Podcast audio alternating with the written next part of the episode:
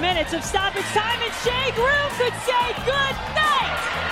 Houston, some insurance. Ah, the beautiful game is our game. Debinha's shot is also furiously in the back of the net. Welcome to Attacking Third, alongside Sandra Herrera, CBS Sports soccer writer and NWSL analyst. I'm Lisa Roman, former Division One soccer player and NWSL analyst. We are your hosts from the CBS Sports Podcast Network. I'm just lobbing it. You're.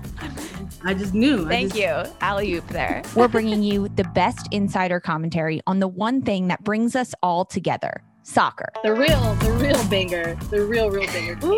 And the doubleheader was a doubleheader for, for opening night Challenge Cup. Coming to you three times a week, this is the only place to get the best coverage of the NWSL, the women's national team, and more. Oh boy, now it is Midge Purce. She does not miss.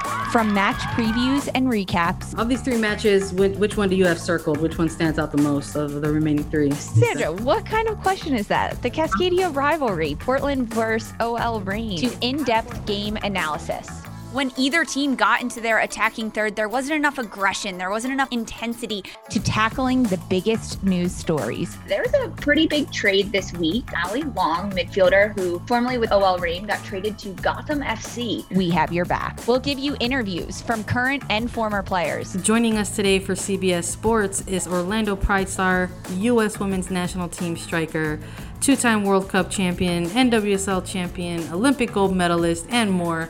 Alex Morgan, and guest analysts to join our game breakdown. Follow us on Apple Podcasts, Spotify, Stitcher, and anywhere else you listen to your podcasts. This is Attacking Third.